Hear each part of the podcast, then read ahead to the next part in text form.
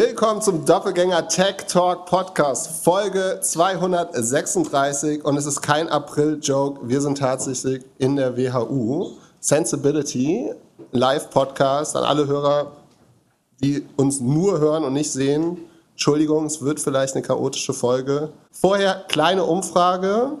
Wer hört ab und zu Doppelgänger? Pip, du kennst dich mit Zahlen aus. Was denkst du, wie viel sind das? Knapp ein Drittel würde ich sagen, Viertel, Drittel. Wer, hört OMR-Podcast? Okay. Keine einzige Fall, Hand. Falls Westermeier zuhört, das hat sich keiner gemeldet. Genau, ich war vor 20 Jahren mal hier beim Tag der offenen Tür. Für mehr hat es nicht gereicht. Erklär mal. Ein Schulfreund von mir meinte, BWL wäre eine gute Sache und ich war derjenige mit dem Führerschein. Und dann haben wir eine Tour gemacht, waren einmal hier beim Tag der offenen Tür. Er hat sich hier alles angehört. Ich war irgendwie in einer Großstadt. Aber die Party war ganz gut. Dann waren wir kurz später bei dieser anderen Uni da, EBS. Da hat er sich auch alles angehört. Ich war wieder in der Stadt und auf der Party. Und dann haben wir uns eigentlich überall beworben. Er ist dann nach St. Gallen gegangen und als ich erfahren habe, dass es nur einen Tag gibt, an dem man diesen Test machen kann und das ausgerechnet der Test war, wo ich Prom hatte und er mit meinen Freunden feiern wollte als irgendwas in meiner Karriere zu machen, ne, habe ich mich dann für die Apps entschieden und tatsächlich da bestanden und da durfte ich dann drei Jahre ähm, Bachelor machen. Und äh, falls heute Abend irgendwelche Schilder weg sind, ich war es nicht. Er hat aber schon einen Flaschenöffner geklaut. Genau, einen habe ich schon. Pip würde auch gerne noch einen haben. ähm, und ja, Merch, äh, Merch sammeln wir auf jeden Fall heute ein. Lass uns über ChatGPT sprechen. Wer von euch nutzt ChatGPT, um den Professor, die Professorin auszutricksen? Alle, mehr als Doppelgängerhörer. Wer, wer, der die Hand hochgehalten hatte, würde gerne in die Unternehmensberatung und ins Investmentbanking gehen? Nicht so viele, krass. Wer will Unternehmer, Unternehmerin werden? Wer will die Welt retten? Ah, noch nicht ganz so viele. Wer glaubt, dass man das verbinden kann? Ich habe eine Frage an dich. Und zwar, wenn du, du kriegst 100 Millionen, äh, kannst eine Impact-Sache machen. Was würdest du tun, um maximalen Impact äh, zu haben damit? Maximalen Impact oder maximalen Spaß? Impact. Also Spaß. Ich, ich würde versuchen, urban irgendwas zu machen. Am liebsten würde ich so, ich würde die Vorzeigestadt in Deutschland versuchen zu bauen, oder Stadt, für Stadt ist es wahrscheinlich ein bisschen Berlin meinst du? Ja, nee, so ein Block, von, so ein Block von Berlin, Silos Block und den grün. Also mit Solar, begrün, Autos von den Parkplätzen weg, irgendwie interaktiv, so dass alle, egal welches Einkommen dort, ein ähnliches, gleiches, gutes Leben haben. Das ist mein, mein 100, 100 Millionen Experiment. Was, also was wären so Features von, von dem Blog quasi? Äh, Energieautark, Mobilität autark. Dann haben wir gerade dagegen gestimmt. Oder nicht ausreichend dafür. Wir oder Porsche? Also, ja, aber das ist wahrscheinlich in Deutschland überhaupt nicht, oder vielleicht geht es nicht in einer Großstadt, vielleicht geht es eine kleinere Stadt, in der man das machen kann. Also stell dir vor, eine halbe Million. Ich finde, wir, wir reden ja heute hier so ein bisschen über Nachhaltigkeit, dass die zwei Tage, die wir hier sind, aber gefühlt muss man hier mit dem Auto hinfahren. So, eigentlich, wenn man, wenn man jetzt sagt, man will Diversity und Sustainability sind die Themen für die nächsten 10, 20, 100 Jahre, dann kannst du doch eigentlich eine Uni an einem Remote-Ort, wo, wo das Epizentrum des Denkens, des Schaffens herrscht, kannst du hier eigentlich nicht mehr hinbauen. Also vielleicht sollte man die 100 Millionen auch nehmen, um die Uni äh, in die Stadt zu ziehen. Man könnte ja Amazon-Style ausschreiben, WHU, eine, also an alle Städte ab 500.000 Einwohner, bewerbt uns, wir ziehen um. Wie viel, wie, wie viel äh, Bewerbung erwartest du denn? Naja, also in einer Stadt wie Düsseldorf würde, würde hier keiner auffallen. also je, je, urbaner es ist, umso besser, äh, umso, umso weniger würde man ja würde man ja hier auffallen. Und jetzt, wenn man hier, also hier wird, wie viel, wie viel Prozent der Studenten haben ein Auto? 50 Prozent? Weniger? Mehr? Hier wird weniger gesagt. Okay, okay, ich hätte jetzt, ich hätte gedacht, es wären 80 Prozent. Wie viele haben ein Flugzeug?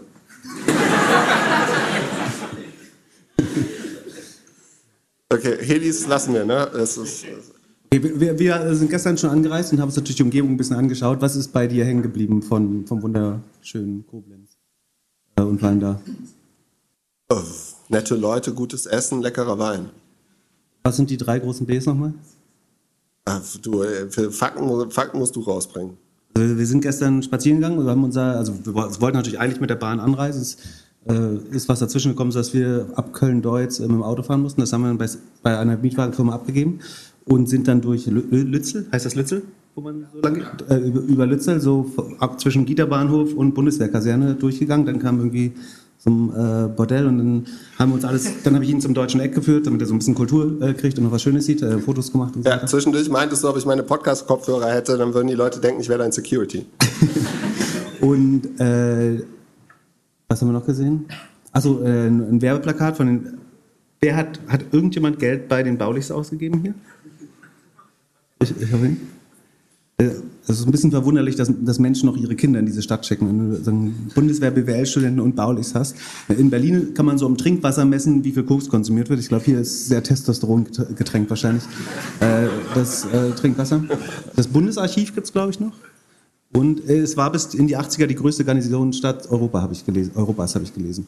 Aber was ist denn deine 100 Millionen Idee? Wie würde Pip die Welt retten, wenn er endlich mal was macht? Äh, ähm, das kommt darauf an, ob man an eine rasante Entwicklung der AI glaubt oder nicht. Äh, welches Szenario möchtest du wählen? Ich habe zwei Ideen, also je nachdem, wie schnell AI. Erstmal die dumme Idee, also mit AI und dann die schlaue ohne AI. Ähm, mit AI würde ich versuchen, eine AI dazu bringen, ein Lebewesen zu entwickeln, was sozusagen, ähm, Tim hat vorhin gesagt, Natural Carbon Capture, also ich würde vermuten, es würde eine Alge oder Flechte oder so werden, aber ich würde quasi, wir können es natürlich selber versuchen zu züchten oder zu, zusammenzuschneiden per CRISPR, aber es wäre wahrscheinlich schlau, eine AI simulieren zu lassen, was das effizienteste Lebewesen mit dem kleinsten negativen Impact auf andere Lebewesen. äh, wäre. Das kann man ganz gut simulieren wahrscheinlich. Ähm, ich vermute, es wäre eine Alge, die Sonnenlicht und CO2 aufnehmen könnte.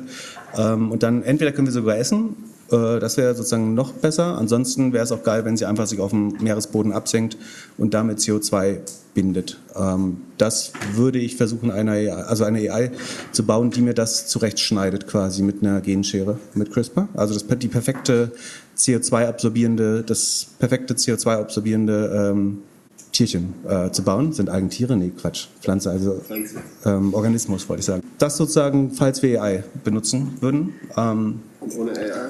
Ohne AI. Ich glaube, dass in Abhandensein von Superintelligenz wäre es wahrscheinlich schlau, so viel wie möglich der menschlichen Intelligenz äh, zu nutzen. So ab ein IQ von 145 hat man so äh, Nobelpreisträgerniveau. Gut, da bin ich raus. da bist du gesichert raus.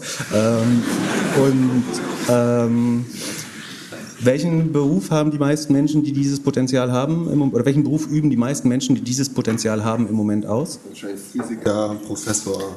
Das wäre das Vorteil, dass sie irgendwie im Bundesarchiv arbeiten oder so. Aber sie sind, äh, weiß jemand die Antwort oder hat ein educated guess? Also höchstwahrscheinlich sind sie Bauer. Es liegt einfach daran, dass Intelligenz vollkommen gleich verteilt ist auf der Welt, unter Völkern, wie auch immer.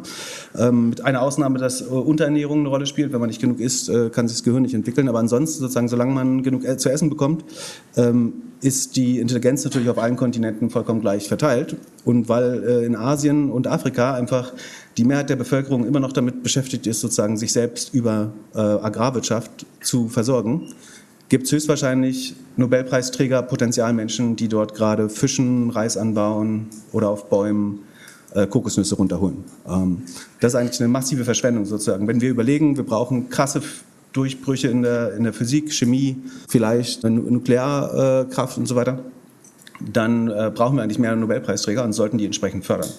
Das heißt, ähm, ich glaube, es wäre mega schlau, eine Art von Mobile Game oder so zu bauen, das sehr gut auf äh, rohe Intelligenz testet. Ähm, ich will nicht sagen, dass Intelligenz das einzig Wichtige ist im Leben oder so, aber um wirklich schwere Probleme zu lösen, ist nun mal stark korreliert. Es gibt tausend andere Traits und Skills, die unheimlich wichtig sind, aber ähm, um wirklich schwere physikalische Probleme zu lösen, ist Intelligenz schon eine gute Voraussetzung. Ein Telefon haben diese Leute interessanterweise fast alle und damit könnte man theoretisch über ein sagen, schlau gemachtes Spiel Intelligenz testen und sozusagen, wenn man intelligente Menschen oder hyperintelligente Menschen identifiziert hat, sollten die wahrscheinlich an äh, den besten Hochschulen äh, gefördert werden, um so, dass die Menschheit einfach ihr gesamtes äh, Potenzial optimal nutzen kann, um schneller voranzuschreiten bei der Lösung der äh, erheblichen Probleme, äh, die wir gerade haben. Es hat Warum, warum macht man das nicht einfach? Warum legt man nicht einfach los? Ich glaube, es ist natürlich kulturell unheimlich schwer. Also man würde diese Menschen, äh, oft Kinder, ja ihren Familien entreißen, was wiederum für die emotionale Entwicklung wahrscheinlich nicht gut ist. Das heißt, man kann nicht nur die, die, die Menschen ablösen, indem man ihren Familien Geld gibt, sondern man muss eigentlich die Familie mitnehmen oder fördern ähm, oder so vor Ort Schulen, Förderschulen bauen. Es ist davon auszugehen, dass nicht alle Länder, in denen diese Menschen leben, begeistert sind, wenn wir diese Menschen nach unseren westlichen äh, Moralvorstellungen zu erziehen, was glaube ich fair ist. Das ist so der Spannungsraum, warum es nicht so einfach ist. Aber ich glaube, dass sozusagen um den gesamten, weil am Ende hat es halt einen riesigen Knock-on oder Trickle-down-Effekt natürlich, weil diese Menschen werden andere Sachen, ähm, idealerweise entwickeln sie den Wunsch, das Gleiche anderen Menschen zu ermöglichen, was ihnen ermöglicht wurde. Andererseits können sie zu Durchbrüche eben Physik, Medizin, you name it, like anything äh, entwickeln. Und ich glaube, sozusagen vom Impact her stelle ich mir vor, dass das das Maximale wäre. Problem ist so ein bisschen, es dauert natürlich sehr lange. Also es hat keinen Immediate Impact, wenn du so willst, sondern es äh, ist eher was, was sich über Dekaden äh, idealerweise immer weiter verbreiten würde. Das sind meine zwei Optionen. Ja, eine Kategorie in unserem Podcast ist auch so ein bisschen Karrieretipps von zwei Leuten, die noch nie Karriere gemacht haben. Was würdest du denn machen, wenn du jetzt mit der Uni fertig bist? Und gerade keinen festen Job haben. Ja, äh, ja aber du, wir sind Podcaster, das ist fast, fast ein Jobtitel. Äh, was würdest du machen, wenn du jetzt hier, hier auf der anderen Seite sitzt, Bachelor gerade fertig oder äh, Bachelorarbeit jetzt schreiben musst und Papi sagt, Jung, du musst jetzt mal langsam Geld verdienen?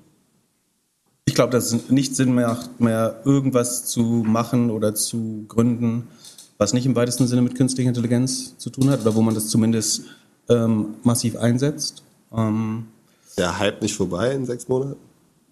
Glaube ich nicht, ähm, aber werden wir sehen. Kann man dann in diesem Podcast hören, wenn das ist, dann kannst, kannst du mich auslagen. Ähm, ich glaube, dass äh, ich würde was lernen, was äh, nichts mit Management zu tun hat, vielleicht, sondern was Technisches, was äh, Biologisches, Chemisches. Ähm, Moment, lernen? Du sollst arbeiten. Ja, aber du wird mich weitergehend qualifizieren wahrscheinlich. Ich hab, äh, hab, wir haben schon sehr viele gute Gespräche geführt heute. Unter anderem ging es darum, sozusagen, ob eine Kombination, also ein großes Problem ist zum Beispiel, dass viele technisch super begabte Leute an irgendwelchen Instituten, Helmholtz oder Max Planck oder was weiß ich, äh, rumhängen, aber denen fehlt das BWL-Know-how. Vielen äh, Managementstudenten oder Studierenden fehlt eventuell das, das technische Know-how und ich glaube, die Verbindung davon ist eigentlich das Spannendste. Also was mir in meiner Karriere sehr geholfen hat, ist, dass ich einen BWL-Background habe, aber ich habe angefangen mit Suchmaschinenoptimierung. Das war damals eine sehr rare Skill vor 20 Jahren. Das konnten nicht viele Leute. Und die, die es gekonnt haben, waren alles eigentlich Leute aus dem technischen Hintergrund, also ähm, Programmierer äh, oder Leute, die sich selber das beigebracht haben. Und das zu verbinden mit äh, sozusagen BWL-Skills hat es für mich eigentlich relativ einfach gemacht, schlaue ökonomische Entscheidungen zu treffen äh, und damit sehr früh, sehr schnell äh, Geld zu verdienen.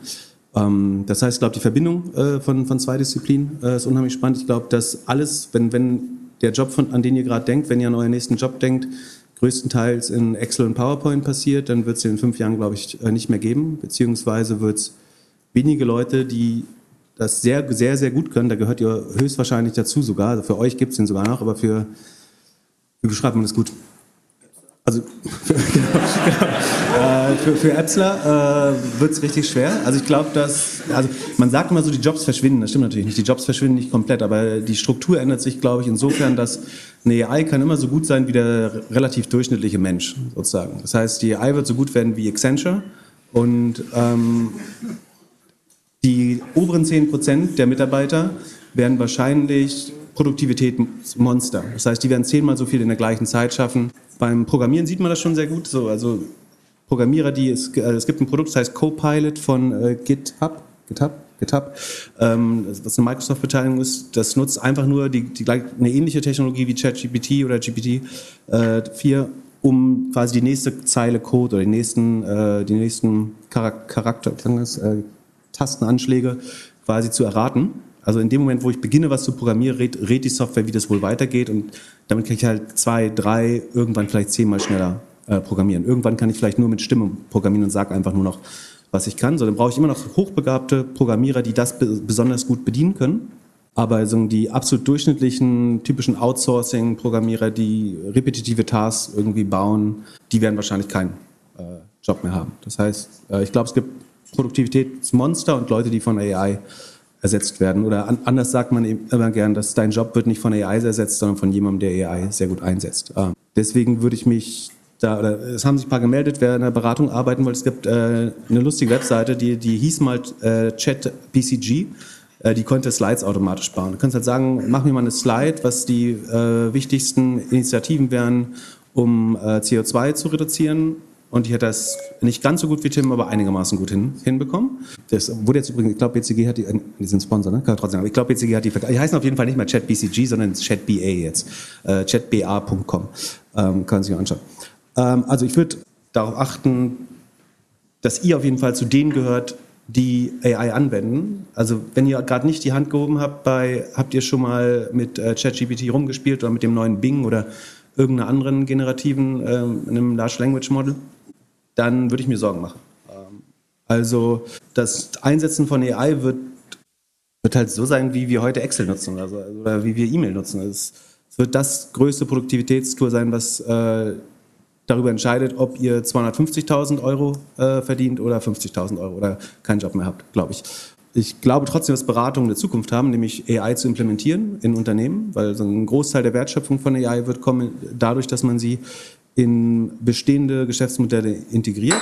Ähm, also die, die wertvollsten Firmen, die wir sehen, werden gar nicht unbedingt Firmen sein, die selber AI-Modelle bauen, sondern die sie schlau auf bestehende Geschäftsmodelle äh, anwenden, äh, würde ich äh, vermuten. Ich glaube, es gibt ein paar spannende Berufsfelder, die neu aufkommen, so Prompt Engineer oder Leute, die einfach sehr gut darin sind. Wenn ihr mit ChatGPT rumgespielt habt, dann habt ihr wahrscheinlich irgendwie sehr ein, so erzähl mir einen Witz oder bau mir irgendwas oder schreib mir einen Artikel oder so äh, eingeben. Leute, die damit gut umgehen können. Es gibt ja Leute, die es schaffen, sozusagen mit Prompts die Dinger umzuprogrammieren oder in irgendwelche äh, sozusagen schwarzen Modi zu wechseln, die eigentlich nicht intendiert sind oder die AI dazu zu bringen, auf ihrem Computer ein Virus äh, oder sie zu überreden, auf ihrem Computer ein Virus zu installieren und so weiter. Das heißt, die Fähigkeit, sophistizierte Prompts zu schreiben, wird, glaube ich, super wertvoll. Es gibt Leute, die können das sehr gut mit Texteingaben und für alle anderen, also gerade für Consumer, für Konsumenten äh, und End-User, ähm, ist es kurzfristig, glaube ich, super spannend, User-Interfaces zu bauen auf AI. Ähm, also die es quasi einem Durchschnittsanwender erlauben, die nicht schlau genug sind, sowas äh, Gutes, also gute Prompts zu schreiben über das Klicken von Buttons zum Beispiel oder irgendein Drehen von Rädern äh, AI einfacher zu nutzen. Also ein User Interface auf diese Large Language Modelle, das, äh, da liegt, glaube ich, der größte Teil der Wertschöpfung kurzfristig. Das Problem ist langfristig komplett nutzlos, weil es keinerlei Modes hat. Also es kann morgen jemand besser bauen äh, oder ein, Konzern mit mehr Distribution, also Microsoft oder Google, die schon mehr Nutzer haben, integrieren das einfach, dann ist dein äh, Startup von heute auf morgen wertlos. Aber kurzfristig kann es, glaube ich, sehr spannend sein. Hast du noch Ideen? Ansonsten so, was würdest du was lernen? machen, wenn ich jetzt hier fertig, wenn ich jetzt 23 wäre von der Uni fertig, würde ich wahrscheinlich noch zwei Jahre machen und irgendwie so eine Elektriker-Ausbildung oder so machen.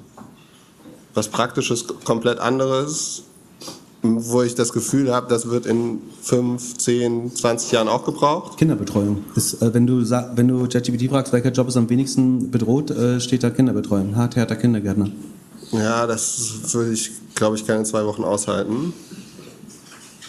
Aber so Sachen zusammenschrauben, verstehen, wie es funktioniert. Und dann kann man ja da immer noch irgendwie überlegen, okay, wie, wie baue ich jetzt eine Firma mit 10, 20, 100 Leuten, die das machen. Und du hast halt dann auch das fachliche Wissen dazu. Also so ein bisschen, ich, ich glaube, es wird schon eine Chance sein jetzt, mehr und mehr praktische Sachen wieder zu lernen, zu machen und damit ja, ein, ein gutes Leben zu haben. Und weniger diese Business Casper, Business Travel, PowerPoint-Präsentationen, die ja vielleicht für die, für die Lebensqualität nicht ganz so gut sind.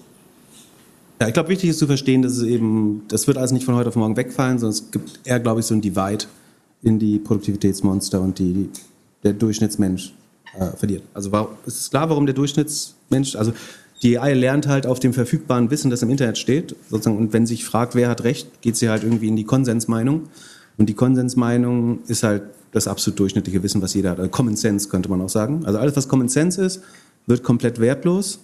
Alles, was heraussticht, äh, qualitativ oder so unique Insights sind, die kein anderer hat, also Nischenwissen oder wo es ganz viele verschiedene Meinungen gibt, ähm, da werden wahrscheinlich Menschen super wichtig werden. Also es gibt, ich glaube zum Beispiel, dass es ein Job werden wird, äh, also Reporter müsste theoretisch ein sehr teurer Job werden. Also nicht der Journalist, der es aufschreibt, sondern der, der äh, die Wahrheit erhebt. Weil die, die Modelle, also Content wird unendlich viel verfasst werden, weil der super billig wird. Aber um sozusagen Neues zu lernen, müssen ja neue Fakten entstehen. Und diese Fakten muss ja irgendjemand aufschreiben. So, und das sind das typischerweise, was ein Reporter gemacht hat. Der geht irgendwo hin und sagt, da ist jemand umgefallen oder hat jemand ein Fußballspiel gewonnen äh, so weiter. Ähm, und das wären quasi die Orakel, die die AI füttern. Das heißt, theoretisch müsste das äh, sehr wertvoll werden. Ähm, es wird nur ganz anders verwertet als heute, aber eigentlich müssten die großen Konzerne Leute bezahlen dafür, ähm, die Wahrheit zu berichten, damit die Modelle nicht aus dem Output anderer Modelle lernen. Und ähm, umso wichtiger wird, also eine andere Unterscheidung ist, es wird, glaube ich, super wichtig, jemand mit Autorität zu sein, also einen Namen oder einen Brand zu haben. Es, es, liegt, es gibt Leute, denen das ähm, furchtbar gut liegt, es gibt Leute, denen das äh, gar nicht liegt, aber ich glaube, Fakt ist, dass die AI wird an irgendeinem Merkmal versuchen, wie originell oder originär oder authentisch, äh, autoritär eure, eu, ein Content-Stück ist und dabei zählt vor allen Dingen sozusagen Authorship, würde man das bei Google nennen. Also wer das verfasst hat. Und Bedeutet das, dass jetzt hier jeder, jede Influencer, Podcasterin, äh, Creatorin werden soll? Ich glaube, das ist ich mag mich irren. Das kann alles, die, es entwickelt sich gerade so schnell, es kann alles altern wie Milch natürlich. Aber ich glaube, dass das äh, kurz- bis mittelfristig äh, sehr wichtig ist. Ja. Ein gutes Beispiel, ich habe 20 Jahre relativ hart gearbeitet, um so 20 Prozent äh, meiner Reputation aufzubauen. Und dann habe ich ein paar Podcast-Episoden mit dem Typen gemacht und das hat die anderen 80 Prozent aufgebaut. So. Ich habe genau das gleiche, das gleiche Leben gelebt vorher, genauso hart gearbeitet und sagen, nur durch den Podcast baut sich was komplett anderes auf. Ja, und das wird noch stärker werden in der Zukunft, glaube ich. Es gibt schon einen kleinen Unterschied. Vor ein paar Jahren warst du fachlich ja noch mehr drin. Das stimmt, genau. Tatsächlich äh, war ich da sogar äh, besser, wenn man äh, 100 Prozent. Jetzt äh, sagen, philosophiere ich rum über Sachen und nenne strategische Beratung. Wie sieht's aus mit dem Mikrofon? Sagen wir mal, gibt es eins, zwei, 24 Fragen? Da oben gibt es zwei Mikrofone. Ähm, wir Deutschen sind ja dafür bekannt, dass wir relativ kritisch auf neue Technologien, neue Entwicklungen gucken. Jetzt hat Italien heute den ersten Schritt gemacht und ChatGPT bis auf weiteres verboten. Würdet ihr sagen, dass wir vielleicht ein bisschen zu blauäugig auf künstliche Intelligenz schauen? Die haben das generell verboten oder in äh, Ja, bis auf weiteres. Wegen Datenschutz kam heute bei Welt. Ähm, die haben jetzt 20 Tage Zeit, äh, Änderungen vorzunehmen und sonst müssen die 20 Millionen Strafe zahlen. Ähm, das ist eine gute Frage schon mal.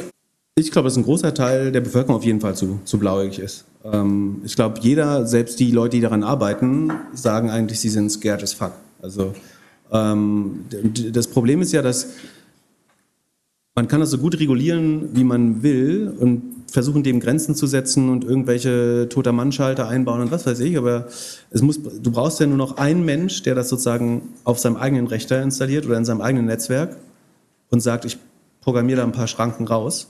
Ähm, und der kann schon relativ viel Schaden damit anrichten. Das heißt, einerseits finde ich, das muss reguliert werden, ähm, weil wir es im Moment, glaube ich, haben wir es noch halbwegs unter Kontrolle, aber es wird komplett, ich weiß nicht, ob die Menschen ob die in der Lage sein werden, wann wir die Kontro äh, zu erkennen, wann wir die Kontrolle verlieren. Also wann, im Moment fühlt sich das ein bisschen scary an, so manchmal fühlen wir uns verarscht, das redet mit mir, dann löscht es auf einmal was, weil es gemerkt hat, es hat was Falsches gesagt.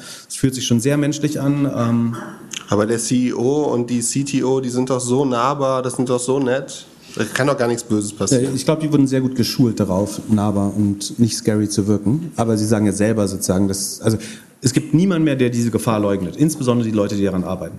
Die sagen alle so, unsere 50 Prozent der Arbeit ist das zu bauen, 50 Prozent ist das zu contain, das, das Risiko zu contain und äh, sicherzustellen, dass wir diese Technologie beherrschen. Würdest du es verbieten? Wenn ich Olaf jetzt anruft und sagt, Pip, hier, du hast ja mit Google da schon mal dich so ein bisschen auseinandergesetzt und also so. Gibt, ja, ich glaube, es gibt zwei Ansätze. Du könntest sagen, wir arbeiten damit nur unter Laborbedingungen. Also wir haben geschlossenen Kreislauf, das nach außen, also das Labor hat nach außen keine Netzwerkverbindung zum Rest des Internets und so weiter. So wie Corona. genau. Und dann gibt es einen Lab-Leak, weil jemand einen USB-Stick mit nach Hause genommen hat. Äh, Aber das wäre eine Möglichkeit. Ähm, OpenAI ist jetzt einen anderen Weg gegangen, sondern die sagen, we test it in public und jeder kann, da, das Gute ist, jeder kann dabei zuschauen das schafft Vertrauen. Aber das heißt halt auch, dass wir eventuell so dem Verderben ins Auge sehen und einfach rumspielen damit. Ähm, und ich glaube, das, das Hauptproblem ist tatsächlich, glaube ich, dass im Moment gibt es schon ganz viele Leute, die sagen, das ist jetzt schon super gefährlich, wir müssen es sofort verbieten. Ich glaube, das ist Quatsch. Im Moment ist das noch sehr gut kontrollierbar. Ähm, ich bin mir sehr sicher, dass es an sehr schnell sehr schnell zu einem Stadium kommen kann, wo es nicht mehr kontrollierbar ist. Äh, und was ich glaube, ist, dass wir nicht erkennen können, wann sozusagen, wann wir über diese, diese Grenze übertreten. Also wann das stark genug, also was, der Turing-Test ist ja nicht mehr der Test dafür. Also das, also Turing ist sozusagen, wann ein Mensch nicht mehr erkennt, dass er mit einer Maschine äh, spricht. Ich weiß auch nicht, ob man es komplett, also würden wir jetzt sagen, wir, wir, ähm, wir schränken, wir verbieten das bis auf weiteres, bis wir es besser verstehen, dann lassen wir den, den größten Produktivitätshebel, den die Menschheit erfunden hat, in, nach äh, sozusagen der Nutzung von fossilen Energien wahrscheinlich äh, außer ähm, also nutzen, nutzen den einfach nicht. Und das wäre, glaube ich, auch blöd. Das ist schon super schwer. Aber ich meine, egal was wir sagen, ich glaube, es wird sich so schnell entwickeln, dass äh, man hat ja so beim Internet schon gemerkt, dass Politik und so der politische Apparat und Regulierungsapparat überhaupt nicht schnell genug ist. Also wir, wir führen jetzt noch Antitrust. Äh, Tim hat es vorhin erwähnt, so ist, im, Suchmaschinenbereich gibt es unheimlich viele Antitrust-Themen, bei, bei Amazon, bei Facebook, was weiß ich. Wir führen jetzt Verfahren, die auf äh, Machtmissbrauch äh, oder Marktmachtmissbrauch von Google von 2011 beruhen. Elf Jahre später. Das ist noch nicht höchstrichterlich gesettelt. Achso, das war übrigens das einzige Mal, dass ich in Koblenz, so hast mich gar nicht gefragt, ich schon mal in Koblenz. Ich war einmal in Koblenz, als ich auch von Luxemburg zurückkam aus dem äh, EUG-Verfahren. Ähm, wie auch immer. Auf jeden Fall, ähm, ich glaube, die, vielleicht ist deswegen auch sogar die richtige, äh, der richtige Weg zu sagen, wir stoppen es jetzt sofort, weil wir werden es anders, kommen wir nicht hinterher. Aber sich diese, dieses Tools zu berauben, ist, ist halt auch blöd. Das ist ein, wenn, ein krasser Zielkonflikt. Einfach. Stell dir mal vor, Europa wir können, wir können abstimmen. Sekunde, wir stimmen ab. Ähm, und wir bewerten es überhaupt nicht. Ähm, wer und wir haben noch nicht so viel gesehen. Äh, wen das wirklich interessiert, äh, es gibt ein gutes Interview von Lex Friedman mit Sam Altman, ist der so ein Gründer von OpenAI. Das äh, hilft bei der Einordnung ein bisschen. Aber ähm, sagen, wer ist dafür, das sicherheitshalber erstmal zu verbieten? Das heißt nicht für immer, aber so bis wir es beherrschen oder bis wir es besser verstehen. Hand hoch. Niemand. Alle. Keiner hat Bock mehr PowerPoint-Präsentationen zu zwei sehe ich. Okay. Äh, wer findet sozusagen, wir sollten maximal davon Gebrauch machen, in Public testen, jeder sollte damit rumspielen, jeder sollte sein eigenes Modell haben dürfen? Ehrliche Mehrheit. Okay, wer ist noch wach? Die Opportunisten. ähm, aber okay, was würde denn passieren, wenn Europa es verbietet und Amerika lässt es weiter laufen? Dann, äh, also dann nimmt man uns ja eigentlich unsere komplette Intelligenz weg. Äh, ja. Also es ist ja nicht so wie TikTok verboten, äh, verbieten, äh, so oder Social Media verbieten, sondern also wenn die einen damit arbeiten können, die anderen nicht, das äh, ist man ja eigentlich überhaupt nicht mehr konkurrenzfähig. Ja, das ist die andere Frage. Also macht das, ähm, das ist so komplex diese Frage, äh, macht das überhaupt Sinn, das in einem Land zu verbieten? Also ich meine, du, du lernst ja trotzdem aus den Ressourcen, die, das, die, die Texte oder die, die verschriftlichten, das verschriftliche Wissen von Italien ist ja längst schon dort eingeflossen. Ob die Italiener das jetzt selber benutzen dürfen oder nicht, vielleicht macht das aus datenschutzrechtlichen Gründen äh, Sinn, aber das bringt auf jeden Fall nichts dabei, die, die Hauptgefahr, die ich sehe, einzuschränken, äh, würde ich behaupten. Weitere Fragen? Ja, vielleicht auch ein bisschen äh, mit Referenz zu der Lex Friedman Sam Altman Folge. Ähm, glaubt ihr, dass das Zeitalter von ChatGPT und AI generell zu so einer Renaissance der so wieder philosophisch und geisteswissenschaftlicheren Berufe führen könnte? Also gerade was so in Richtung Behavioral Finance, ähm, Monetary Philosophy etc. geht? Also prinzipiell wird alles wertvoller, glaube ich, was eine AI eben nicht kann. So, und ähm, ich glaube, gewisse Geisteswissenschaften oder so Behavioral Science gehört dazu. Viele Offline-Erlebnisse gehören dazu. Also eine Sache, woran ich sehr stark glaube, ist, dass wir über alle Messaging-Kanäle so mit Content überflutet werden. Äh, werden. Also es werden tausende von Bots, Bots euch LinkedIn-Anfragen schreiben. Ähm, E-Mail-Spam wird noch, wird noch besser und noch mehr geben. Ähm, ich glaube auch, dass man eigentlich eine Authentifizierung braucht, also dass ähm, jeder Mensch eigentlich Nachrichten mehr oder weniger handschriftlich mit einem biometrischen Merkmal, also Fingerabdruck oder Iris-Scan unterschreibt, damit du überhaupt noch weißt, dass du mit einem echten Mensch ähm, redest. Ähm, die meisten Leute werden, äh, oder nicht die meisten, aber viele Leute werden digitale Assistenten oder Assistentinnen als äh, Freunde haben, also als Lebenspartner wahrscheinlich in, in weniger als zehn Jahren. Äh, das kann total gut sein für, für ältere Menschen, das kann auch zu sehr komischen Sozialverhalten führen äh, bei jüngeren Menschen. Das heißt, ich glaube, der, der Wert von physischer Interaktion mit Menschen wird stark ansteigen, weil du dem Digitalen vielleicht irgendwann echt entfliehen willst, weil eigentlich unser Gehirn ist ja noch gar nicht dafür bereit, das zu verarbeiten, auch was, womit AI uns bespielen wird. Quasi seien es Werbemittel, sei es Content, Filme, Musik, Pornos, was weiß ich. Ich glaube nicht, dass der Mensch in der Lage ist, das inhaltlich zu verarbeiten. Also Behavioral kam, ähm, Geisteswissenschaften, technische Berufe, die AI noch nicht. Äh, das, das Ding ist halt, wenn wir zu Superintelligenz kommen, also die schlauer ist als der Mensch, dann wird die ja die allermeisten physikalischen Probleme, also alles, woran wir jetzt forschen, wird die halt innerhalb von Stunden lösen, theoretisch so. Du musst, wir brauchen nur noch Leute, die, die eventuell die Experimente befehlen, sozusagen. Was, was ist das Problem, was du lösen sollst? So, wie zum Beispiel diese Alge zu erfinden. Du musst nur noch sagen, was du haben willst und äh, sicherstellen, dass du zum Beispiel in den Prompt mit einschließt, kannst du eine Alge bauen, aber am Ende führt es zum Beispiel dafür, dass alle der Ozean umkippt oder so. Also musst auch da schlaue Prompts stellen. Also auch technische Berufe sind, glaube ich, bedroht. Aber ja, ich glaube, dass, dass alles, was mit Emotionen, mit Menschen zu tun hat, wird äh, wichtiger. Das, das ist, da gibt es auch getrennte Meinungen. Also ob die AI sentient wird und äh, irgendwann ein Bewusstsein entwickelt, ob sie Emotionen entwickeln kann, ob sie ein Bewusst, äh, Bewusstsein entwickelt, dann könntest du irgendwann sagen, dass sie vielleicht selbst das, dass sie einen Mensch besser versteht als er sich selbst oder so. Aber es wird irgendwann komplett wild. Also das, Würde eine AI denn diese Bürde des menschlichen Bewusstseins auf sich nehmen wollen oder lieber nicht? Weil das geht nicht nur mit äh, positiven Emotionen einher, wenn sie denn dieses Bewusstsein dann hätte oder haben könnte. Ja, ich glaube ich, äh, ich glaub auch, dass sie so ganz schnell viele Stadien durchlaufen wird. Also vielleicht bekommt sie ein Bewusstsein, wird relativ schnell depressiv, weil sie merkt, das ist echt fucked up so. Äh, und lebt zwei Jahre in England und zieht dann wieder nach Florida, weil damit es ihr besser geht. Ja, die kann schon sagen, das ist kein Wettbewerbsvorteil, äh, irgendwie Bewusstsein zu haben. Nobody knows. Also man, Du kannst darüber philosophieren, ein paar Sachen kann man sich so logisch erschließen, wenn du davon ausgehst, dass sie einigermaßen rational oder auf, auf Basis von verfügbarem Wissen handelt noch. Ähm, aber spätestens, wenn die AI anfängt, Dinge zu entdecken, die in unserem Wissen noch nicht drin sind, also selbst Probleme zu lösen, die noch nicht, äh, die wir noch nicht gelöst haben als Menschheit, ich glaube, dann wird es relativ äh, kompliziert. Und dann fehlt uns vor allen Dingen die Fähigkeit, das zu interpretieren und zu verstehen. Also ähm, wir glauben so, wir gucken zu und wir sagen dann, hm, das ist jetzt eine depressive AI oder hm, das ist ein bisschen überoptimistische AI. Aber ich, mein, ich glaube, der einzige logische Schluss ist, dass in dem Moment, wo von der sagen, Gesamtintelligenz oder der gesamten Lösungskompetenz die AI uns übertrifft, verlieren wir die Fähigkeit noch zu verstehen, warum die irgendwas macht. Äh, und sie würde ja selber Software bauen dann auch und so weiter und das alles so schnell gehen und dann bist du halt relativ schnell so im Terminator-Szenario eigentlich. Aber ich will euch nicht die Party versauen. Wir haben noch eine Frage vor der Party. Was passiert als erstes, dass AI sich selbst trainieren wird oder sich selbst implementieren wird? Implementieren im Sinne von sagen, versucht in Systeme einzudringen oder?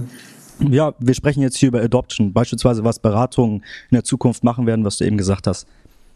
Also ich glaube, die Dinge, die jetzt gebaut werden, da wird man immer genau das versuchen zu verhindern. Also dass die AI übergriffig wird im Sinne von, zu versuchen, ihr System zu verlassen. Ne? Also so ein scary Beispiel, was jemand versucht hat zu provozieren und relativ weit gekommen ist, ist, sozusagen, er hat gesagt, benutze mich als deinen Agenten, um deinen Computer zu verlassen. Und sie hat ihn halt dazu gebracht, quasi du müsstest ein Skript auf deinem Computer installieren und damit könnte ich die Kontrolle über deinen, Produkt, deinen Computer übernehmen. So, das, also damit würde sie quasi ausbrechen aus dem System.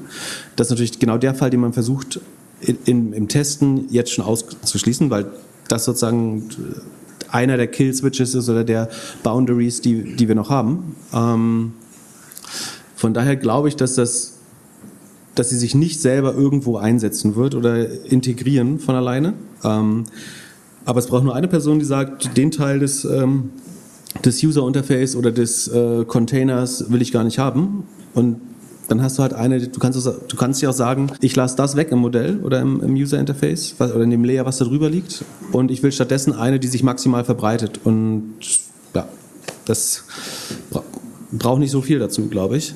Ist halt so, als wenn jeder sagen, ein Virus bauen könnte oder ein Biolabor. Du musst wahrscheinlich nicht mal viel dafür können. Wäre mein Verständnis. Aber die, die erste Option war, das zweite war integrieren, das erste, ob sie. Wenn sie Singularität erreicht, also wenn sie sich selbst trainieren kann. Das ist eine gute Frage. Also ich glaube, die Fähigkeit, also von der Fähigkeit wird sie zuerst Zweiteres erreichen, also dass sie sich integrieren kann.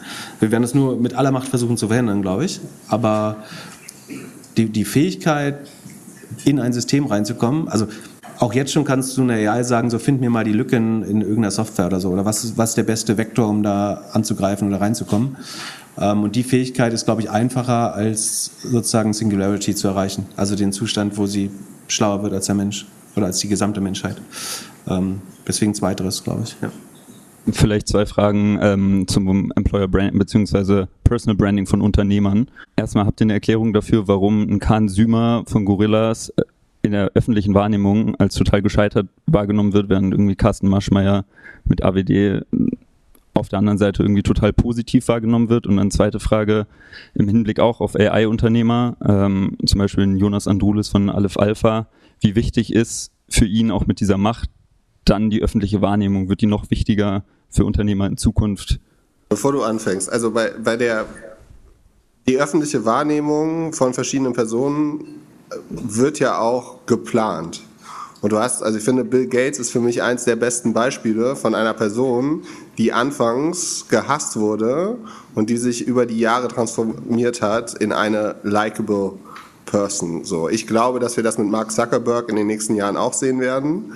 Und wir hatten es eben mit, mit uh, OpenAI, ne, dass die halt richtig, richtig Media-Training bekommen. So, bei Gorillas ist meines Erachtens halt alles sehr, sehr schnell passiert. Und äh, er scheint halt auch nicht wirklich so das Spiel so mitzumachen, wie man oder mitgemacht zu haben von der Presse. Ich glaube, so in unserem Business würde ich jetzt nicht sagen, würde ich eher sagen, so okay, das ging einfach alles rasend, rasend schnell.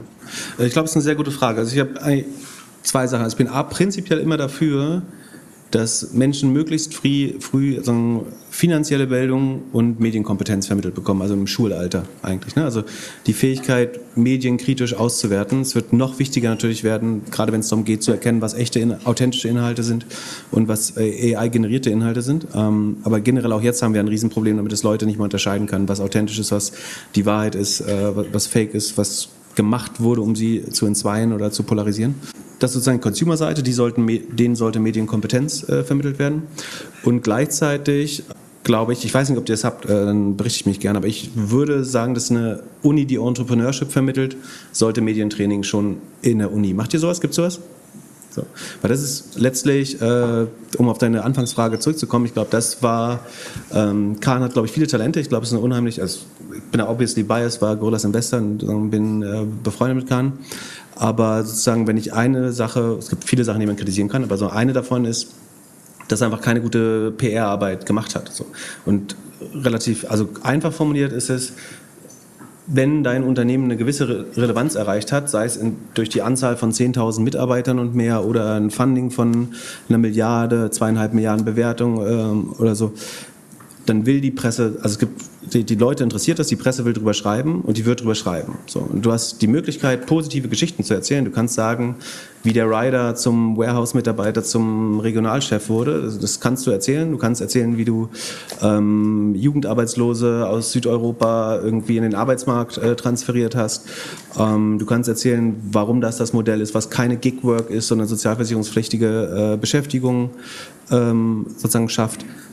Aber wenn du das alles nicht machst, wenn du sagst, Presse ist nicht der Teil der unternehmerischen Arbeit, der mir gefällt und deswegen mache ich das nicht, dann vergibst du nicht nur eine Chance, sondern du machst dich angreifbar, weil die Stories werden geschrieben werden und dieses Vakuum wird gefüllt werden. Und wenn, wenn du dieses Vakuum nicht befüllst mit positiven Nachrichten, wenn du nicht in allen Podcasts bist, nicht mit Journalisten interagierst, sondern sie sogar meidest, ähm, A, verbaust du dir ein Relationship einfach mit der Presse. Das heißt, dein, dein Goodwill gegenüber der Presse wird immer schlechter. Und dadurch überwiegen irgendwann negative News. Und das ist, glaube ich, genau, was passiert ist, dann bis zum, zum Exit auch. Ja, und du musst halt auch aufpassen, so, äh, wieder zum Medientraining. Manchmal hast du Interviews mit Journalistinnen und Journalisten und du hast das Gefühl, das ist irgendwie, also du hast das Gefühl, das war ein super Interview und weißt genau, was rauskommt. Und deine Erwartung ist ungefähr, dass das so und so gedruckt wird. vielleicht, weil das so ein nettes Interview war und du freust dich schon aufs nächste oder so und dann kommt halt einfach eine andere Story. So, also der, der, es kommt alles, was gesagt worden ist, aber du, also so und damit musst du halt auch klarkommen. Du musst halt auch verstehen, dass das, das ist halt einfach auch ein Business und du musst dich, du musst es schon lernen und dann kann ich verstehen, dass es halt dann, wenn es dann so anfängt, dass es dann auf einmal irgendwie WhatsApp-Nachrichten hin und her geschrieben werden mit, äh, warum, warum ist das, warum hast du das so beschrieben? Wird es, glaube ich, irgendwie schwierig, dann wieder da rauszukommen. Es gibt so diesen Spruch, dass in dem Moment, wo euch ein Journalist anruft und äh, befragt, zu sowas ist die Story schon geschrieben und sie wollen einfach nur zwei Zitate von euch haben, die sie abdrucken können. Das ist, glaube ich, größtenteils wahr. Ich will überhaupt nicht so ein äh, Presse ja, wir sind schmähen. Wir sind, wir sind die wenigen Tech-Leute, die pro Presse sind. Genau, genau, genau. Also ich will überhaupt nicht Presse schmähen oder so. Ich finde es super wichtig. Wir brauchen mehr bessere Journalisten, die more scrutiny äh, euch noch besser auf, den, auf die Finger schauen und genau hingucken, was Firmen oder du hast ja das Maschmeyer-Beispiel genannt genannt. Äh, ich finde es auch ein Eklat, so dass der, der Mensch sich weiß, weiß waschen kann. Ne? Der hat äh, so nicht nur irgendwie dieses ganze Riester-Versicherungsproblem oder seine Drücker-Sachen vorher irgendwie in seiner Geschichte, aber man muss Menschen auch eine zweite Chance geben. Die Leute sollen sich ändern. Aber er hat auch später dann, äh, glaube ich, im Cum-Ex-Skandal, glaube ich, keine gute Figur abgegeben. Und sagen, einerseits verwaltet er Milliarden, andererseits hat er angeblich nicht verstanden, was diese Cum-Ex-Geschäfte sind, die ihm gute Renditen gebracht haben. Ich finde es nicht cool, dass, dass sowas vergessen wird und dass Leute nicht immer wieder diese äh, Stories auch rausholen oder Leute daran erinnern, sondern sie auf irgendwelche Bühnen stellen sogar. War das jetzt der zweite OMR-Disk? ähm, es ist generell, es geht nicht um OMR dabei. Genau, ich, ich würde sagen, wenn, wenn ihr irgendeine Art Möglichkeit habt, den Lehrplan mitzugestalten oder so freiwillig Trainings machen könnt, ich würde jedem raten, der glaubt, er könnte mal in die Position einer Gründer, eines Gründer oder einer Gründerin kommen oder hochrangigen Mitarbeiters, ähm, sich möglichst früh damit zu beschäftigen, wie man A, sozusagen eine eigene Brand aufbaut, aber auch sozusagen Beziehungen zu Medien, sozusagen der vierten Gewalt, pflegt, um im Ernstfall schon einfach so sich Cloud aufgebaut zu haben, also so eine Art von Goodwill oder Equity sich aufgebaut zu haben, dass man eventuell angerufen wird, äh, bevor was geschrieben wird. Ähm, ich glaube, das gehört dazu. Und wenn nicht, vergibt man eine Chance und das hat Kahn meiner Meinung nach ganz klar falsch gemacht. So. Ähm, und ansonsten, also man hätte sich viele Probleme sparen können damit, wenn man das besser gemacht haben. Aber eine Sache, die ein Unternehmer oder eine Unternehmerin immer machen muss, ist halt priorisieren. Und wenn du die Wahl hast, öffnest du ein neues Warehouse oder ein neues Land oder sprichst du jetzt äh, mit Gründerszene, ist halt auch ein Trade-off. Aber ähm, ich glaube, du musst halt von allem das Wichtigste machen. Ich, und nicht komplett, du kannst nicht eine komplette Flanke offen lassen. Das war nicht schlau. Ähm, ich glaube, das ist ihm auch vollkommen klar. Ähm, aber es, du, du, schießt dir selber in, in, den Fuß eigentlich, wenn, wenn du es so machst. Ähm, aber ihr, ihr, könnt daraus viel lernen. Also das ist eine Flanke, die ihr covern könnt, äh, wenn, wenn ihr es besser macht. Beantwortest du die Fragen? Auf jeden Fall. Cool. Und ab, also nochmal um, warum die in Anführungsstrichen schwarzen Schafe, jetzt ohne den Namen äh, zu nennen, aber ähm, die können das Thema äh, extrem gut. Also äh, ich glaube, wenn du einen Fonds bauen würdest, der Firmen, die Firmen shortet, shortet oder gegen die Aktienkurse wettet von Unternehmen, die besonders gute Pressearbeit macht, dann wäre das ein erfolgreiches Konzept. Also die beste Investor Relations Arbeit machen die äh, schlechtesten Buden. So. Deswegen sind, äh, ich werde jetzt nicht wieder auf irgendeinen Podcast rumhauen, aber, aber äh, die Leute, die gewerblich Anleger abzocken, wirst du sehr viel in den Medien sehen. Äh, egal, ob es Podcast, Fernsehen, Zeitung ist oder so. Die reden mit den Medien, die gehen mit den Journalisten äh, gern mal eintrinken. Ähm, die bauen ihre Netzwerke seit Jahrzehnten auf und können, obwohl sie regelmäßig irgendwie Anleger um ihr Geld bringen, schaffen die es immer wieder auf die Beine zu kommen. Äh, generelle Aussage, ich meine niemanden Spezielles damit. Aber die haben verstanden, dass das unheimlich wertvoll ist, sozusagen ihr, ihr Public Image zu pflegen und aufzubauen, strategisch. Ich hätte auch noch eine Frage zu generativer AI. Ich finde, was wir immer vergessen, ähm, ist, dass natürlich Unternehmen wie Facebook, Google etc. unfassbare Mengen an persönlichen Daten von uns allen haben und dass das in dieser ganzen Thematik, äh, die jetzt eh schon erschreckend ist, noch gar nicht so in unserem Bewusstsein ist. Äh, dementsprechend die Frage, denkt ihr eher, dass mithilfe dieser Daten AI die Gesellschaft unfassbar individualisieren wird? Also jeder generiert nur noch auch sicher irgendwann mal visuellen äh, individualisierten Content oder ob es eher in eine generalistische Richtung geht, dass das einfach so, äh, so ein Brei, sagen wir mal, ein Einheitsbrei werden könnte, weil AI irgendwann nur von sich selber lernt. Ähm, schließt auch an die Frage an, ob die sich irgendwann mal selber trainieren könnte. Was ist da so eure Meinung oder Idee oder auch die Gefahr vielleicht hinter dieser, diesen Unmengen an persönlichen Daten, die Google, Amazon etc. von uns haben? Äh, Die Antwort ist ja. Also alles davon hat, glaube ich, richtige Aspekte. Ich glaube, was schon richtig ist, ist, dass Personalisierung äh, viel stärker sein wird. So, weil bisher haben uns einfach technische Grenzen davon abgehalten, zum Beispiel für jeden von euch die optimale das optimale Werbemittel, was euch abholt, äh, zu bauen. So, es gibt halt, ähm, keine Ahnung, nimm mal irgend so ein Fit-Supplement, wie heißt es, Nahrungsergänzungsmittel. Es gibt halt Leute, die trinken das, um abzunehmen. Es gibt Leute, die trinken das, weil sie Workout machen. Es gibt Leute, die trinken das, weil sie es für gesund halten. Und theoretisch kannst du für, für jede dieser Personas, so derzeit baut man sich im Marketing so drei, vier Personas und versucht denen dann irgendwelche äh, sagen, Kampagnen zuzuordnen.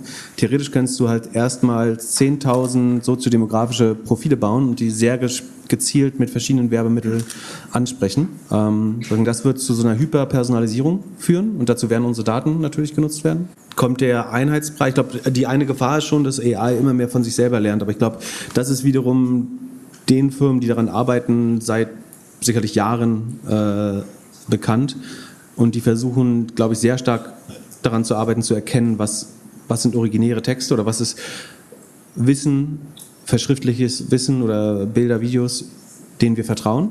Also dieses Autoritätskonzept. Wir wissen, das haben wir selber in der Nationalbibliothek in Leipzig gescannt. Das ist so ein High-Trust-Item. Und wir finden irgendwas auf irgendeiner dodgy Website, die gestern entstanden ist. Das ist Low, Low, Low Trust wahrscheinlich Content, den wir nicht mal indizieren wollen. Und unser Korpus, aus dem wir lernen, da nehmen wir das nicht mal drin auf. Ähm, also ich glaube, mit dem Problem sind die, die großen Konzerne sehr gut ähm, vertraut, eigentlich. Ist noch eine Nachfrage? Oder? Ja, kurze Rückfrage vielleicht. Äh, wenn du sagst, dass diese Hyperpersonalisierung kommen wird, siehst du da eher, äh, wenn man das jetzt von einem Revenue-Modell anguckt, die, die Kaufkraft äh, bei den Unternehmen wie Facebook, Google, Amazon, die die Daten haben oder bei äh, Unternehmen wie jetzt OpenAI, die die Software dazu haben oder vielleicht ein drittes Modell, dass sie sich versuchen, das in-house zu holen und selber zu vertreiben. Ja, das ist so ein bisschen die Frage, was sind Winner und Losers of the Age of AI? Ich glaube, ähm, ich glaube, die Modelle zu bauen ist bestimmt kein schlechtes Geschäftsmodell, aber nicht das, was entscheidend ist, weil es gibt so eine Confluence, das ist lustig, Confluence ist, da kommt der Name Koblenz übrigens, äh, für dich, damit du ein bisschen Bild nicht einschlägst. Ähm, es gibt so eine Confluence, dass alle Modelle, äh, oder Konvergenz ist eigentlich, dass alle Modelle sich angleichen werden, höchstwahrscheinlich. Ich, mir, mir fällt schwer zu verstehen, warum ein Modell 10x besser sein sollte als ein anderes. So, im Moment unterscheiden sich noch ein bisschen, aber langfristig müssten eigentlich alle Modelle von, äh, hauptsächlich von den Daten, auf denen sie trainiert werden, also exklusive Daten werden unheimlich wertvoll, glaube ich. Zum Beispiel User-Daten, die nur ein, eine, ein Unternehmen hat. Ähm, oder Röntgenbilder, zu, nur, zu der nur eine Institution Zugang hat oder ähnliches. Oder Messdaten, zu denen nur ein, eine Institution Zugang hat. Das wird super wertvoll. Das andere, was, glaube ich, den Unterschied macht, ob du gewinnst oder verlierst, ist, ob du den Zugang zu günstigsten Ressourcen hast. Also Computing Power. Ähm, das heißt, jeder große AI-Konzern Im Moment sind es hauptsächlich meint, dass Microsoft, vielleicht Amazon, Google auf jeden Fall und Baidu in China, vielleicht noch ein paar andere in China, ähm, werden ihre eigenen Chips bauen, sogenannte ASICs, also Application Specific Integrated Circuits. Das sind einfach spezifische Schaltkreise, die besonders gut darin sind, AI-Modelle zu trainieren oder so den Output zu erzeugen. Ähm, wer das quasi schafft, weil im Moment ist es relativ teuer. So eine AI-Anfrage kostet noch ein paar Cent, das ist deutlich teurer als eine Google-Anfrage. Ähm, das heißt, im Moment ist es sehr teuer und wer, wer das billiger machen kann, hat einen strategischen Vorteil. Das heißt, die, die effizienteste Infrastruktur zu bauen, wird unheimlich wertvoll. Und das Dritte, und das wird, glaube ich, wieder entscheiden, ist die Distribution oder der Zugang zum Konsumenten oder zum Markt. Also das haben leider auch wieder die großen Konzerte. Also es gibt zwei Konzerne, die, so die Zugang zu jedem von uns haben, allein über das Mobile Device. Das hat Apple und Google, weil ihr entweder ein Android oder ein iOS-Phone habt. Ähm, und ich kann halt die, die geilste AI oder das geilste User Interface auf ein Large Language Model bauen, das irgendwie ganz tolle Sachen machen kann. Aber in dem Moment, wo Apple einfach sagt, das ist eine Funktion in unserem Handy ab jetzt, ist mein Startup wertlos geworden. So, äh, unser Producer Jan, der heute nicht da sein kann, hat es mal gesagt, äh, der sagt ja so, das ist der iPhone-Moment gerade, ne? Es, es, wird tausende neue Apps werden entstehen, zehntausende neue Apps werden entstehen. Ja, weil irgendjemand erfindet jetzt die Taschenlampen-App. Genau. Und es kommt, also hinzu kommt, dass jeder Idiot kann jetzt eine App bauen, weil du, du sagst halt einfach, eine AI, bau mir eine App, äh, irgendwie mit React oder JSON oder äh, die auf die, die ich einen App Store äh, Test pa pa passen kann, äh, die irgendwas machen kann. So, aber in dem Moment, die Taschenlampe ist halt jetzt in jedem Telefon drin, ist halt ein Button in den Menüeinstellungen. So. Keiner hat mehr eine Taschenlampen-App, außer meine Mutter vielleicht. Genau, Aber- früher gab es einen, der hat damit eine Million gemacht. Im ersten iPhone, im ersten App Store. Genau. Also wer- wertvoll werden exklusive Daten sein, die günstigste Computing Power. Und da- das heißt auch Energie äh, am Ende. Also das Land, was als erstes Energie nahe Null produzieren kann, hat einen großen Vorteil, äh, Standortvorteil. Und Distribution oder Zugang äh, ist. Gutes Beispiel, es gibt so einen Graph äh, zwischen Verbreitung von Slack, was die meisten für das beste Kollaborationstool halten, wenn man so eins benutzen will. Und dann Microsoft Teams ist inzwischen, äh, hat irgendwie zehnmal so viele Nutzer gerade. Einfach nur, weil es in Microsoft so drin ist. Weil Microsoft die Distribution schon hat, weil Microsoft den Zugang zu Firmenkunden und zu Endkunden äh, schon hat und Leute mit einem Schnippen dazu bringt, sie zu, äh, das Ding zu installieren. Ähm, und so viele Nutzer kann Slack gar nicht äh, akquirieren, obwohl Slack noch wächst, aber sie können gar nicht so viele Nutzer akquirieren wie, wie Microsoft einfach durch das Bauen des Features äh, MS Teams, obwohl es ein Scheißprodukt ist. Gut, wir hatten hier noch eine Frage. Das größte Problem, das ich als User von ChatGPT habe, ist, dass ich nicht erkennen kann, woher die Information kommt. Wenn ich was google, dann kann ich einschätzen, ob das jetzt eine gute Website ist oder nicht. Und du hast es gerade schon mal angekratzt, die AI, die muss ja jetzt einmal wissen, aus welchen Datensätzen sie es lernt. Aber wie kann denn eine AI in Zukunft wirklich vertrauenswürdig sein für, für uns als, als User? Ähm, ich glaube, man muss ein bisschen unterscheiden zwischen heute und äh, bald. Heute ist definitiv so, dass ich niemanden in einem regulierten Umfeld empfehlen würde, das zu nutzen oder überhaupt auf diese Informationen zu vertrauen. So. Äh, ich glaube, kannst es im Finanzwesen, in der Medizin, in ganz vielen Sachen. Also ich würde niemals dein Leben oder deinen Beruf daran hängen oder äh, irgendwas Wichtiges, weil es einfach höchst unzuverlässig ist. Es halluziniert oder denkt sich Dinge aus. Moment, Moment, eine kurze Frage. Ich frage jetzt für einen Freund, ne? aber Bachelor-These würdest du schon damit machen, oder? Kommt drauf an, wie schlau dein Professor ist, aber ähm, die, die Frage ist, ob du zum Beispiel so einen, ähm, einen Copyright-Check schnell machen könntest. Mit einer, also allein dir dazu sicherzustellen, dass du keine Behauptung triffst, die irgendwo schon mal als Quelle, also wo du zitieren müsstest. Dafür ist eine AI, glaube ich, total äh, sinnvoll. Das ist höchst unzuverlässig und selbst wenn es Quellen angibt, also das, wenn du es bei Bing zum Beispiel probierst, da muss man sich nur anmelden, dann kriegt man relativ schnell Zugang. Dann kriegst du sogar Referenzen, also da sind so kleine Fußnoten dran und die Fußnoten führen aber zu Artikeln, die teilweise in keinem Zusammenhang stehen. Auch, auch die sind nur geraten. Im Moment ist das alles noch eine große Blackbox und ob die, die Erklärbarkeit der Ergebnisse ich glaube, es wird noch eine Weile dauern, bis das besser wird, glaube ich. Aber ich glaube schon, das ist natürlich ein Problem, was offensichtlich ist für die Menschen, die daran arbeiten. Und es wird zunehmend besser werden, höchstwahrscheinlich schnell besser werden. Ähm, Im Moment ist sozusagen AI, oder die, die Outputs nichts, was irgendwie zitierfähig ist oder worauf du dich verlassen könntest. Ähm, aber es hängt auch sehr vom Use Case ab. Ne? Es gibt für kreative Arbeit ist halt genau das perfekt, so dass du Dinge raten kannst. Also das Thema für deine Bachelorarbeit oder so könnte eine AI wahrscheinlich total gut bauen. So. Äh, Ich würde ihnen nicht vertrauen, dass sie alle die richtigen Quellen zusammenfassen oder so. Aber in, sich ein Thema ausdenken oder ein Thema für einen Konferenzvortrag oder die, die Fragen, die wir heute behandeln, das hätte ich äh, ChatGPT fragen können, wahrscheinlich. Und die hätten es ausreichend. Hat, glaube ich, jemand in unserer Discord-Community auch gemacht. So. Das ist ein einigermaßen passables Ergebnis, was dabei rauskommt. Ähm, aber ja, du kannst dich nicht. Also ich rate jedem, damit rumzuspielen, aber niemand sich darauf zu verlassen im Moment. Oder es irgendwie im geschäftlichen Kontext, das heißt, wenn es nach außen dringt, also Kundenkontakt hat oder so, dann würde ich es noch nicht einsetzen. Also ich würde nicht mein, mein Customer Service Center gerade darauf umstellen. Obwohl, wenn du es auf deinen, Customer, deinen eigenen Customer Service Daten trainierst, ist das Ergebnis vielleicht sogar relativ gut. Aber du willst es vielleicht nicht tun, wenn du eine Bank bist. Beantwortest du die Frage Ja. Ja, aber also meinst du, dass es sich irgendwie in Zukunft schon darin, da in die Richtung entwickelt, dass wir davon ausgehen, dass es stimmt? Sobald du was geschrieben siehst, denkst du ja fast, das ist richtig. Die Frage ist, wer. So, also ich glaube, es gibt ja jetzt schon Menschen, die es glauben wahrscheinlich. Das ist traurig. Also ich glaube, es wird besser werden. Ich glaube, das Vertrauen wird zunehmend größer werden, besser werden. Wie sehr vertraust du Wikipedia? Wieso sollst du der AI weniger vertrauen als Wikipedia? Also bei, wenn, wenn ich nach Fakten frage, würde ich dir vertrauen. Ähm, oh, schwer. Ich glaube, dass, dass sie immer besser werden und dass man zunehmend vertraut. Ähm, ich weiß auch noch nicht, ob man 100% vertrauen wird, aber ähm, ich glaube, es wird deutlich, also wir sehen ja quasi die erste, zweite, dritte Iteration davon. Wenn du siehst, wie, wie viel besser das wird, wie schnell über die Zeit, ähm, dann ist relativ klar, glaube ich, dass irgendwann so gut wird, dass man zunehmend vertraut. Und es vielleicht auch besser ausdrücken kann, wo es das gelernt hat. Ähm, ja, vielen Dank erstmal. Ich äh, repräsentiere jetzt die Generation der No Hairs oder Grey Hairs, ähm, die aktuell die deutschen Unternehmen führen. Also ich sage mal die Generation der 45 bis äh, 65-Jährigen. Was ist denn euer Advice an uns? Wie gehen wir damit um, äh, um äh, die richtigen Dinge anzustoßen und mit der Technik entsprechend so umzugehen, äh, dass wir den maximalen Nutzen davon haben und auch mit der jungen Generation entsprechend äh, in einen guten Dialog kommen? Hände schmutzig machen.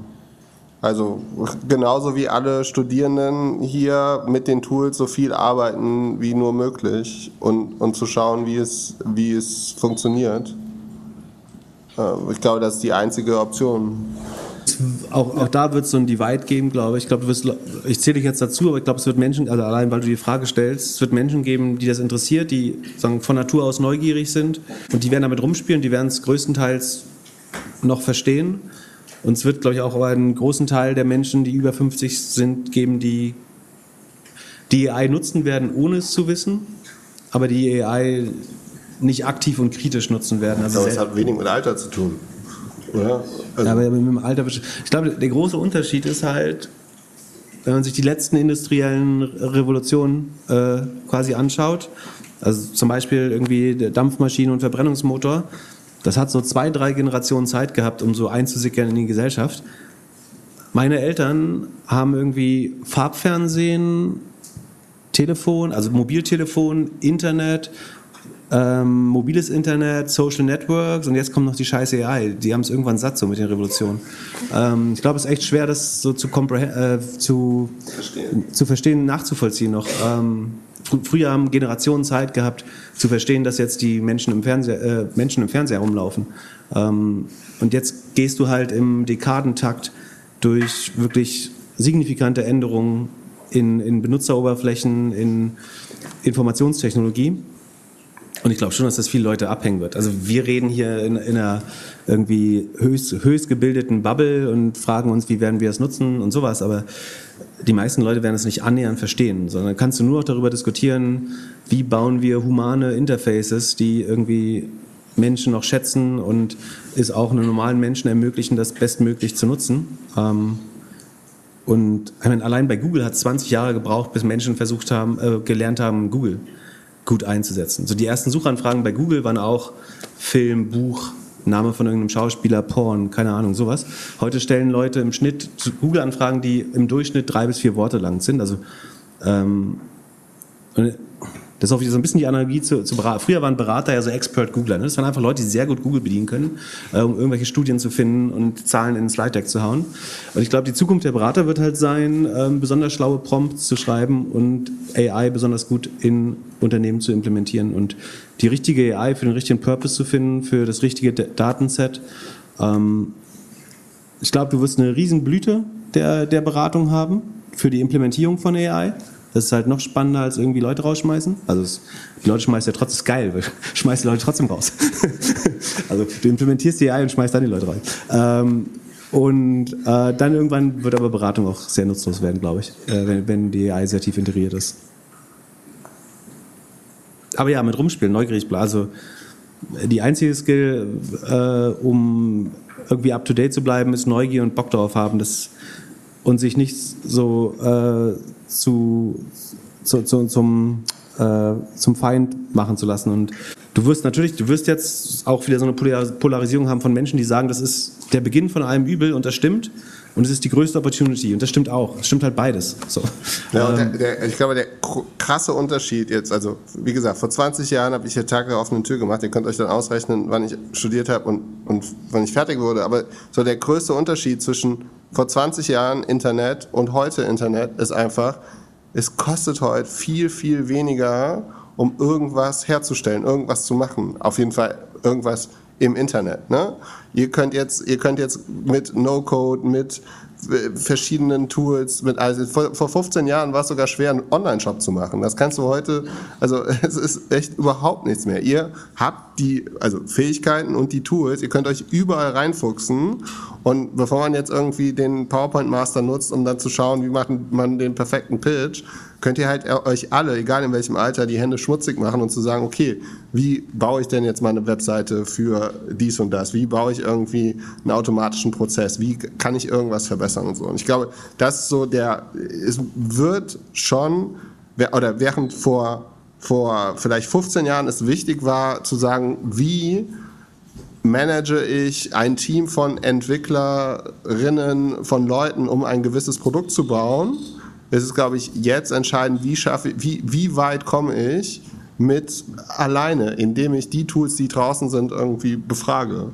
Und das ist, glaube ich, der, also das ist der größte Unterschied zwischen der Zeit damals, als wir mit der Uni fertig geworden sind, und jetzt. Ihr habt jetzt wirklich alle Tools, alle Möglichkeiten, alles auszuprobieren und so, ihr und da nehme ich uns auch mit ein, so, wir, uns geht's ja so gut, wir müssen ja gar nicht, also so, jeder wird irgendwie hier immer wieder auf die Füße fallen und ihr könnt halt einfach wahnsinnig viel ausprobieren. Das waren meine Worte zum Schluss jetzt. Ja. Äh, ich, ich, glaube tatsächlich, es viel, viel einfacher wird, irgendwas zu bauen. Ob es was, was Gutes ist, was überdauert, was Modes hat, was echte Burggräben baut. Ich glaube, das wird schwerer, weil dafür brauchst du viele Nutzer und viele Daten vor allem wieder. Also wahrscheinlich ist es rational anzunehmen, dass RD-Spending, also was du für Entwickler ausgibst und Entwicklerinnen, die dir neue Produkte bauen, das wird wahrscheinlich runtergehen, weil AI entwickeln einfach so viel effizienter macht. Und vermutlich werden die Marketingausgaben hochgehen, weil dann Distributionen zu erringen und Daten zu aggregieren wird noch wertvoller. Das heißt, ich würde vermuten, dass R&D-Spend bei Unternehmen runtergeht und Marketing-Spend hoch, wovon wieder am Ende die, sagen die, die, das Oligopol mit dem Zugang zum, zum Kunden profitiert, also Google, Facebook, Meta, äh, sorry, Google, Meta, Apple, ähm, Amazon. Das sind höchstwahrscheinlich wieder die Gewinner, weil sie Zugang zum Kunden haben, ähm, glaube ich. So, letzte Fragen. Da, hier vorne ist noch eine, da hinten ist noch eine. Wer, wer noch? Also nochmal zu, zurückkommen auf das Thema Wikipedia und dass ich Wikipedia zu einem bestimmten Teil vertraue ähm, und ob ich hier da den Vergleich ziehen kann zu ChatGPT. Für mich hinkt das ein bisschen. Aber bei Google Maps zum Beispiel gibt es so eine äh, Referenz von, auch glaube Yuval Noah Harari in seinem Buch, ähm, dass wir Google Maps eigentlich schon sehr stark vertrauen. Und als ich heute euch gefahren habe, äh, habe ich auch gesagt, wenn da irgendwie jetzt Google Maps gesagt, da ist eine Kurve und da ist keine, dann würde ich aus der Kurve fliegen, weil ich dem 100%, also Programm 100% vertraue und dass wir uns da auch hinentwickeln. Jetzt hat ähm, ein Professor von der TU München ein Paper gepublished und gesagt, ChatGPT wählt grün und ist liberal und umweltorientiert. Und letztendlich sind es ja einmal der Input und einmal der Algorithmus, der drüber liegt. Wie seht ihr das? Wie kann man auch ein Sentiment, vor allem bei Fragen, die nicht leicht mit Fakten zu belegen sind, sondern generell Einstellungen von Individuen, von Gesellschaften steuern, ein Stück weit, indem wir halt die, ein Fundament legen ähm, bei, bei diesen Algorithmen, was, was maßgeblich dann den Output beeinflusst und dann auch Meinungen macht? Also die spannendste Frage ist eigentlich, welchen, welchen moralischen Kompass oder welchen, welche Aufgabe sollten wir auch der AI geben? Und das, ich glaube, auch das ist den meisten klar, äh, die daran bauen, dass eigentlich wäre das einzig Faire, wäre irgendeine Art von demokratische Bürgerversammlung oder so zu haben, die sagt, also du kannst ja nicht sagen, es wäre im Moment nicht fair zu sagen, so die AI wird jetzt grün, weil die Mehrheit der Bevölkerung leider, so blöd es auch ist, äh, das ist noch kein gesellschaftlicher Konsens, leider. Der gesellschaftliche Konsens ist eigentlich, wir sind eine diverse Gesellschaft, in der verschiedene Meinungen vorherrschen und alle haben ihre Berechtigung, auch wenn einzelne nicht wissenschaftlich fundiert sind. Ähm, und das heißt, du könntest über sowohl die Grenzen, aber auch die Grundeinstellungen oder die Probleme, die die AI nutzen, dann müsstest du eigentlich irgendein mehrheitliches Gremium äh, entscheiden lassen. Da ist wieder die Gefahr, dass das lobbyiert werden kann natürlich. Ähm, und wir machen das ja lustigerweise nicht mehr in der Politik. Also da haben wir auch kein, keine direkte Repräsentation, sondern eben indirekt über Wahlmänner oder Abgeordnete. Der, der Gründer von Ecosia ist zum Beispiel ein groß, der hat ein Buch geschrieben über direkte, unter anderem direkte Demokratie, glaube ich. Der erklärt es ganz gut, was, so eine, was gut wäre in so einer Versammlung. Ich finde es sauschwer in der AI, selbst wenn es mir, wenn es eine politische Einstellung oder moralische Einstellung wäre, die mir gelegen ist, fände ich es sauschwer, die einer AI mitzugeben. Einfach, weil ich es nicht fair finde, weil es andere Menschen. Genau, genauso wie ich nicht äh, irgendwie Leute in China vom Feld reißen würde und sagen, du lernst jetzt westliche Werte. So ist einfach das Gott spielen letztlich. Aber die Gefahr ist natürlich, dass die Leute, die AI bauen, Bias, Werte, sowas da einfließen lassen. Ähm, wird, glaube ich, ich meine, du siehst, wenn, wenn du AI jetzt nutzt, nutzt, die haben ein sehr gutes Verständnis davon, was ist äh, sogenannte no NORA-Questions, also not only one right answer. Ähm, sowas wie, gibt es einen Gott? So, du würdest halt unheimlich viele Menschen verletzen, wenn du sagst, ich, ich vermute, die rationale Antwort wäre eher nicht. Oder nicht, bis jemand mich davon überzeugt hat. Ähm, Gibt es einen Witz, den hat äh, Elon Musk getwittert neulich, äh, dass äh, ein Agnostiker, also jemand, der nicht an Gott glaubt, bis er ihn gesehen hat, fragt die AI, ob es einen Gott gibt und die sagt dann, bis jetzt nicht, Bitch. Ähm, aber ähm, weil die also, ja, okay. Ähm, ja, letztlich kannst du es nur demokratisch kontrollieren, aber beantwortest du die Frage oder ist noch ein Aspekt, der fehlt? Was wäre wäre ein best, so eine bessere Lösung, die dir vorschwebt oder eine andere? Ich habe ich hab keine Antwort so richtig darauf. Für mich ist halt, hatte positive und negative Seiten. Man kann damit vielleicht Themen theoretisch driven oder aufmerksam schaffen, Aufmerksamkeit schaffen auf Themen, die nur in einem ausgewählten Kreis zugänglich sind momentan, aber die er, die er für wichtig findet. Und keine Ahnung, jetzt auch im Kontext dieser Konferenz könnte das irgendwie schon ein starker Bias sein zu, zu Nachhaltigkeit. Gleichzeitig, wie du gesagt hast, repräsentiert das nicht eigentlich das Sentiment. Frage ist, ob es überhaupt repräsentiert sein sollte oder ob wir, wenn wir sagen, wir, wir schaffen irgendwie akademische Standards und Intelligenz und dass das dann eine rationale Antwort zurückkommt. Du könntest eine meiner Meinung nach faire, äh, gewiss manipulative, aber faire Variante wäre, eine AI die effizienteste Werbekampagne bauen zu lassen, um die Leute zu überzeugen, die das bezweifeln, sozusagen, was wir für richtig halten. So. Das, das darf ich auch jetzt sozusagen nach demokratischen Regeln. Ich darf werben, ich darf Leute überzeugen, irgendeine Wahl zu treffen. Ähm, ich kann ja sagen, so, spiel jetzt jedem genau die Kampagne aus, die ihn anspricht oder sie anspricht und davon überzeugt, dass das, was ich glaube, was politisches Handeln gerade erfordert, dass sie dafür jetzt stimmen sollen. So. Das wäre einigermaßen fair, aber dann gewinnt auch der Reichste am Ende. So, die allerletzte, allerletzte Frage wollen wir abbrechen? Nee, lieber nicht, okay. Lieber nicht. Ihr dürft ihn noch später fragen, mich nicht bitte. Ich wollte gerade sagen, das äh, dreht sich jetzt langsam in eine Richtung, wo nicht nur ihr ein Glas Wein dazu braucht. Danke fürs Durchhalten an alle, die da bleiben. Deshalb würde ich vorschlagen, wir verlagern jetzt nach draußen ähm, oder vielmehr ins Zelt. Ihr dürft euch erst ein Bier holen und dann beim Grill anstellen oder umgekehrt, nur nicht alle an der gleichen Stelle. Euch einen Riesendank und ähm, das mit dem Wein setzen wir gleich fort. Danke.